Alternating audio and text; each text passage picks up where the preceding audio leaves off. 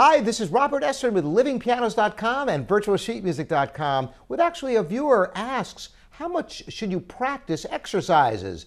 This is actually the part three of Hanon. Uh, there are two other videos about how to practice Hanon, and Hanon is the kind of the Bible of piano exercises, one of them. And the viewer Joe asks about Hanon and Czerny. A lot of people practice these exercises, so this is a great topic. I'm glad to bring it to you.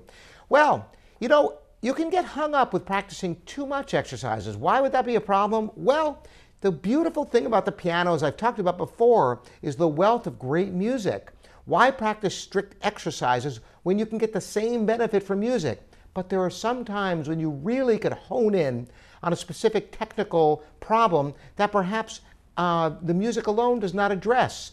Scales and arpeggios are a perfect example of that. So in answer to the question, how much should you practice well, generally speaking, it should be more or less a warm up of your exercise that you use in your daily practice. Maybe 10 minutes if you do it religiously every day, it'll get a great benefit for you, like doing any kind of exercise. It's the consistency that's most important. Now, if you're really in a period of your de musical development on your instrument, and you want to put a lot of time into exercises to develop strength, that's understandable. Still, I would not neglect repertoire. It's all about learning music. And sure, Chopin etudes and Liszt etudes, you can get so much from those. So if you find you're spending the majority of your time on exercises, I think you might be out of balance. Make it a small part of your daily practice, and you should get the most benefit that way. Thanks for joining me, Robert Estrin here at livingpianos.com and virtualsheetmusic.com. Until next time.